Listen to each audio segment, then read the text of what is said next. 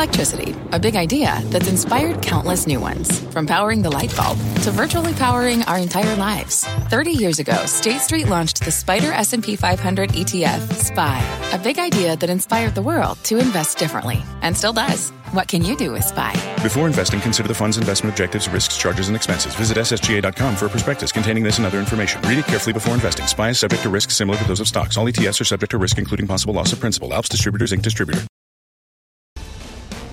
Live from the NASDAQ market site overlooking New York City's Times Square, this is Fast Money. I'm Melissa Lee. Tonight's trader lineup Dan Nathan, Steve Grasso, Victoria Fernandez, and James McDonald. Tonight on Fast, a big call on bonds. The chartmaster sounding the alarm in the Treasury market. Just wait until you hear where Carter Worth sees yields headed. Plus, we're going bargain hunting in Techland. A handful of big names are well off their 52 week highs. Any of them worth a second look? And later, knock on wood, why one of our traders says ARK Invest Cathie Wood is facing a major moment of truth, the one chart that may explain it all. But we start off tonight with that big warning in the bond market as stocks hit record highs once again today. The yield in the 10 year fell to its lowest level since March 3rd. And the chartmaster says rates are going to collapse even further from here. Cornerstone Macro's Carter Worth is here to break it down. Kick it off for us, Carter.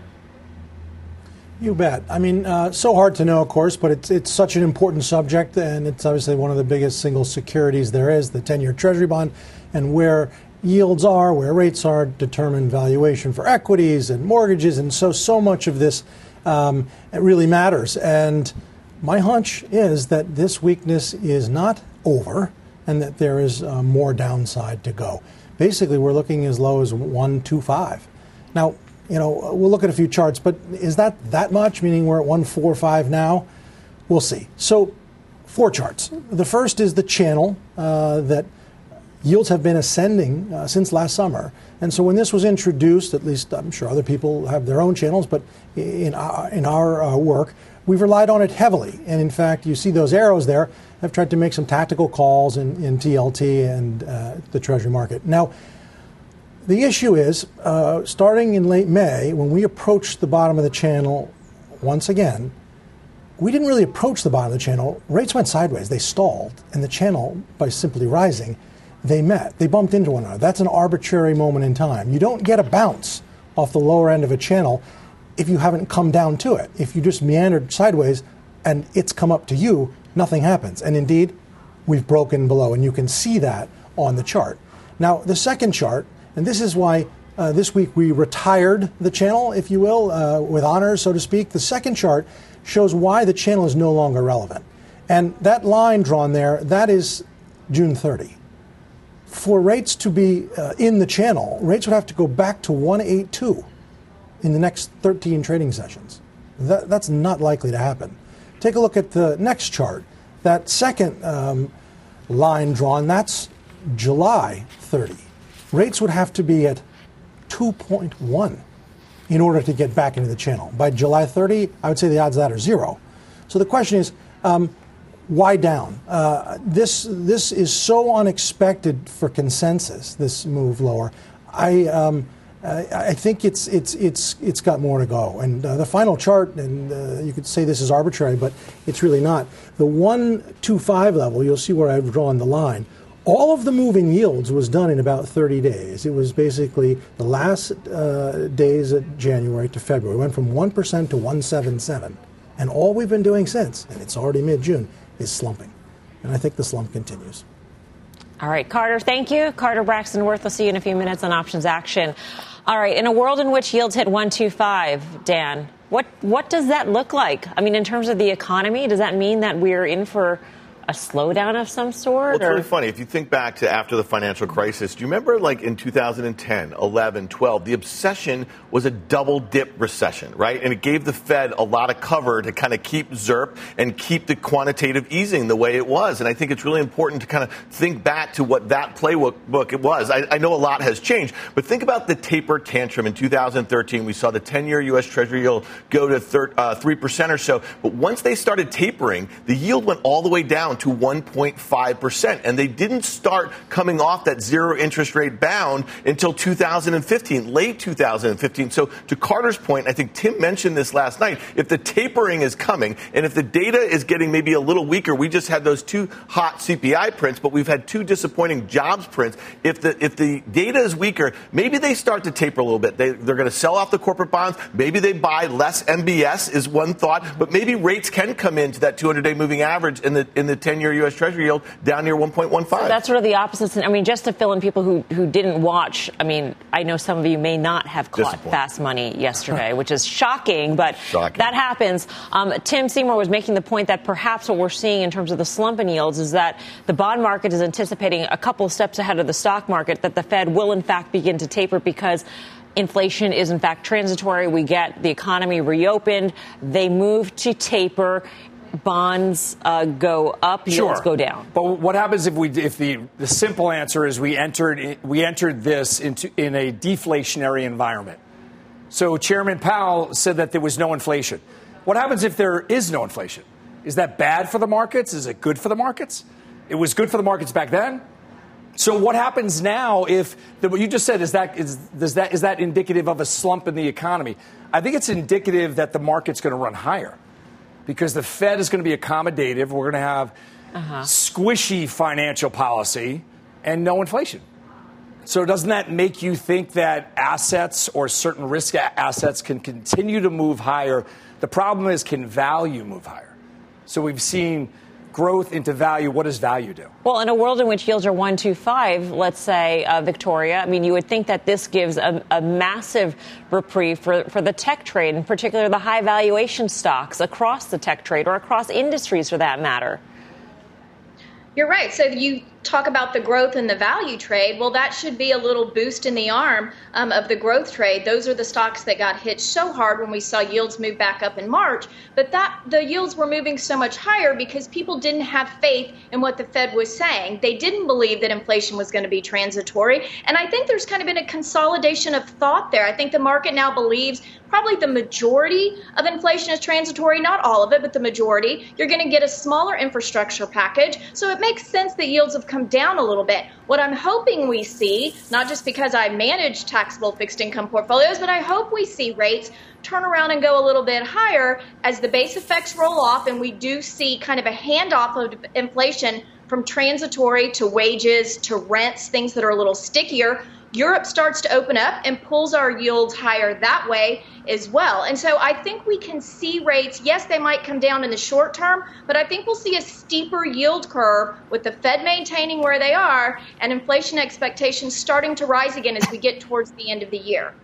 James, what's your take on, on a world in which uh, yields go to 125? We've been looking at correlations for equities uh, for some time with rates being a risk factor. Uh, and we've seen a lot of buying interest in tech uh, correlated with this uh, drop in treasuries here, not just this past week, but really for the past month. And it also coincides with new potential 52-week highs. Uh, we're seeing that with the S&P. We've seen it with the Russell close. Uh, and now NASDAQ is getting back up there. We've seen most pressure in the market around tech. And I know we're going to talk about some big tech names later in the show. Uh, but we're knocking on another 52 week high, and I think that this move in treasuries is somewhat of an indicator uh, of sentiment in terms of the equities going higher with this rate move, with rates having been a discussion about risk before. So I think it's not necessarily reactionary, but I think it's correlated, I think tech is going to be the benefactor. Yeah, so Mel, you just mentioned the, what are some of the trades, right, off of a lower interest rate environment, which a lot of people, I think, the rest of the panel has just said, are not really positioned for. And you think in the, the stock market, some of the things that we're seeing. So you mentioned a big big cap tech has caught this bid. What about CAT? What about Deere? Some of these cyclical names, industrials that you saw a major rotation as that people were coming out of tech into the those things are rolling over right now. We were talking last night about home builders, and you know, think about some of the input costs that we've seen in there. We've seen lumber come in 30% from those recent highs. That seemed like a frenzy. We're talking about, well, those are the sorts of supply demand imbalances that we've seen, at least over my career, that have really fixed themselves. They tend to be pretty transitory. I don't think that there's anything going to be structurally changed about how Americans live, you know what I mean? Um, that, that sort of thing. Um, so, you know, at the end of the day, I think if you look under the hood, um, we're going to get really comfortable with money going back into big cap tech. We know the moats, we know the monopolies, we know the managements, that sort of thing. And then you might see some of these things that kind of overshot to the upside that did overshoot to the downside during the throes of the pandemic sell off, they may start to come in and kind of get to a level where valuations make a little bit more sense and where they're not over anticipating a but overly the strong big thing economy. What you're talking about is the infrastructure plan that Victoria uh, spoke about. Yeah. If it's only six or eight percent mm-hmm. real bridges, tunnels, roads how can a cat, a Deere, or a URI really run? You because think we're that the entire run one. for those stocks, though, was predicated on an infrastructure bill passing? No, I think, there, I think, it was rates going higher, reopening, reopening and busting. Right, yeah, so right. so I that that's that's where I have been perplexed because I when you look at rates rolling over, cat should be sold. When you look at the economy reopening, cat should be bought regardless of where rates are. So that's where I am. I'm somewhere in the middle right but where now. are you on, on, on chemicals and materials? I'm still long them because they've all doubled. They've all these chemical names have doubled, so I'm still long them, but they are definitely flattening out. And to Dan's point, the chart, they are not at their highs. They're probably 15, 20% off their highs, but they're still 40, 50, 80% higher than when I bought them. So I'm sort of waiting for this reopening to, ha- to, to happen right. to see what, how gangbusters the economy goes, because that's what I think is going to happen. If the bond market's already two steps, I mean, in theory, if the bond market is in fact two steps ahead of the stock market, Victoria, then that would tell me that it is time to rotate out of this reopening trade. It's time to get out of materials. It's time to get out of cyclicals. What's your take on on, where to be right now if, if the bond market is right? Well, Melissa, I know people don't like to hear the, the word barbell when it comes to their portfolio, but I think this is the exact environment when a barbell portfolio makes perfect sense. And it's exactly because of what Steve was talking about. Some of the moves that we've seen really don't coincide with what you would expect with a reopening trade or with rates moving lower. So, do you have exposure to some of those growth names, those even secular growth names, some of the tech names? Absolutely. I think you need them in your portfolio. Does that mean you completely come out of your cyclical names? Not at all. I mean, I think you need a Deere, you need a Honeywell. We own those in our portfolio. You need a JP Morgan in your portfolio. You need to have some of those cyclical components as well. This is where things are going to get really tough, whereas maybe the last year it was easier to jump in on a sector or jump in on a theme and do well regardless. Now the fundamentals are really going to come into play. Stock picking is going to be key. You really need to pick your names and look at the balance sheets, but I think the barbell approach works. James. I haven't known you for a long time, but I don't feel like you're a barbell kind of guy. whoa, um, whoa, is that an insult? No, no, no, no. Oh. I mean, using a barbell as opposed to investing style, two different things. But um, how would you characterize your portfolios now at this juncture in the market? I agree with Victoria. You have to be very disciplined about analyzing the merits of an individual security, uh, both in the context of its individual fundamental performance and in the context of the environment it plays in. I think we're late cycle equities here. Uh, we keep knocking on 52 week highs. There have been record after record set.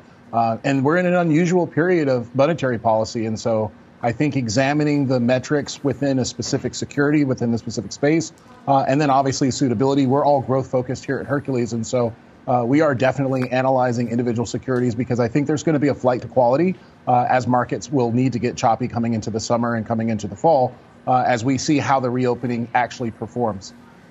Yeah, you know, James just mentioned the word choppy, and I think back to the post financial crisis. I just mentioned the obsession with the, the, the, double dip recession fears, but also global growth. This was a rolling credit crisis, if you mm. recall. We came out of it first, and then it was in Europe, and then it was Asia. And if you think back to 15 and 16, when we were trying to normalize our interest rate policy, we some, tons of volatility across over every major asset class, specifically about China growth and that sort of thing. So I think that the idea that we're just going to be reopen and it's off to the races for the next decade doesn't make a whole heck of a lot of sense, especially when you consider in 2021, we've had about three peak to trough declines, about 4.5%. Those are pretty run of the mill here. So if there's any reason to sell off, I think the, the complacency is very high. You saw the VIX trade 15 and a half today. Um, it seems like we could be ready for some sort of growth sort of scare um, in the not so distant future. Up next, everyone's favorite stock picking game. That's right, a Friday edition of Trade It or Fade It. We're tackling a few beaten down tech names or any of them worth a second look. Plus, the one chart that shows Cathie Wood is facing a major moment of truth, what it is and why it matters. Don't go anywhere. Fast Money's back in two. The spirit of performance defines Acura, and now it's electric. Introducing the all electric ZDX, Acura's most powerful SUV yet. While what powers their cars may change, the energy that makes Acura never will. Crafted using the same formula that brought them electrified supercars and multiple IMSA championships, the ZDX has track tested performance that packs an energy all its own. With a premium Bang & Olufsen sound system and up to 313 mile range on a single charge, and a Type S variant with an estimated 500 horsepower, the ZDX is everything they said electric could never be. It was built with the driver in mind, just like Acura's been doing since the beginning. We could talk all day, but the only way to experience this electric performance is to drive it yourself. Unlock the energy and order yours at Acura.com. Wouldn't it be great to have all your investment and retirement accounts in one place? Yahoo Finance, our sponsor today, makes it easy. I use it to put my investment account and 401k accounts into one hub and get expert tips that help me confidently manage my money. For more than 25 years, Yahoo Finance has been the brand behind every great investor. Whether you're a seasoned investor or are looking for that extra guidance, Yahoo Finance gives you all the tools and data you need in one place. They're the number one finance destination, producing a holistic look at the financial news cycle, including breaking news, original editorial perspectives, analyst ratings, independent research, customizable charts, and so much more. Securely link your brokerage accounts for a unified view of your wealth, including 401k and other investments. A comprehensive perspective is what sets apart great investors, and it's how Yahoo Finance ensures you have the insight to look at your wealth in its entirety. For comprehensive financial news and analysis, visit the brand behind every great investor, yahoofinance.com, the number one financial destination, yahoofinance.com. That's yahoofinance.com.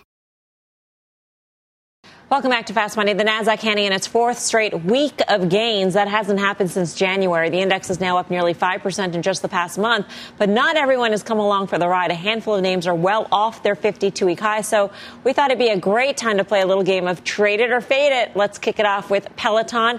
34% off its 52 week high. Dan, what do you say? Yeah, I say you trade it. I mean, here's the thing: the stock's still down 25% um, on the year here. Um, you know, listen, I think it's a little nuanced, Mel.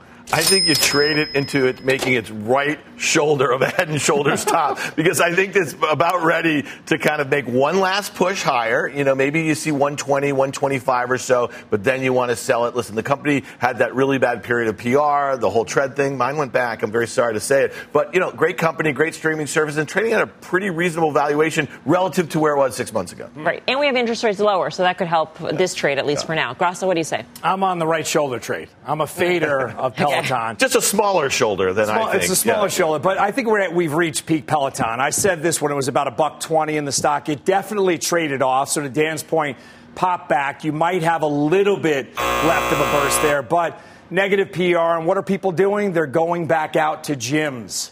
So it's going to be a hard sell. I say you fade this one. All right. Next up, Baidu, a whopping 47% off the 52 week high. Victoria, traded or faded? Yeah, I think when you look at where we are right now, like you said, 40% off the high, we're down 14, 15% on the year. This is trade it for us. We like the longer term secular growth component of it.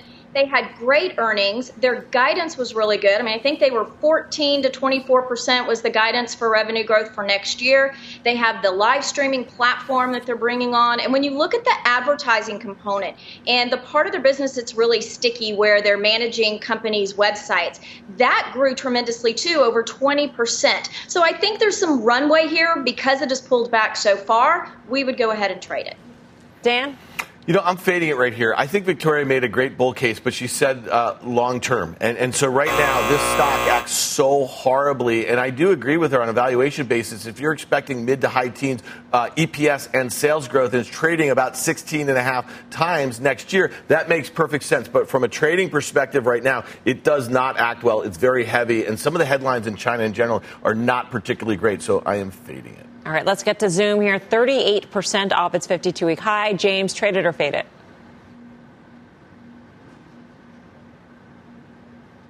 Hmm. Well, if we can read lips. All right, you know what? Can I, can I jump uh, in? Or Steve, do you want to do it? I'm going to go to Victoria oh, when we oh, straighten this out. Victoria, what do you say? So we're going to trade it, and that's actually a different stance for us. During the past year, we did not like names like Zoom, we saw them as really as a pandemic play. But I mean, even in our company, we're upgrading our Zoom subscription this week. We have our new CIO, Bob Dahl. He's doing a big presentation. We didn't have enough capacity for people to join it. We had to upgrade. And I think as Zoom becomes more of the part of the day to day business plan of companies going forward and not just a pandemic solution, then it's opened up the runway. It's no longer going to be quite as volatile. We're not going to get the same growth that we saw over the last year, but I do think there's some potential runway here for Zoom. All right, James, we can hear you now. What do you say? Sorry about that. I think that Zoom was a benefactor of a situation, and the situation changed, and that was everybody was working from home. Everybody had to figure out how to move on with life in the pandemic, and it got a tremendous lift from that. Uh, since late October, since the vaccine was announced, it's been all downhill here. And I've got to expect that that trajectory is going to continue as we go back to normal. Important tool, an important uh, communication medium, uh, but it was getting the tailwinds of a situation that has completely changed. All right, we finished this game off with Qualcomm 20% off 52 week highs. Grasso.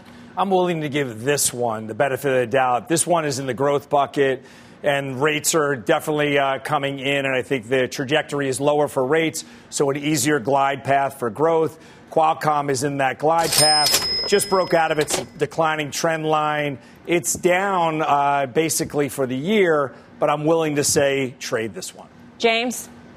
we're halfway through the year almost, and it's continuing to suffer. I think that uh, relative to the tech sector, relative to the computer sector, earnings look good year over year, revenues look good. Uh, its PE and forward uh, earnings growth multiples even better than the sector, but it's continually losing money, and I think this is going to be a fade for some time. All right, coming up, the options traders are signing on and doing a deep dive on a top software name. Options action kicks off in just a few minutes, but first, a moment of truth for the ARK Innovation ETF. If you are in this trade, we have the one chart that you need to see. We'll bring it to you when Fast Money returns.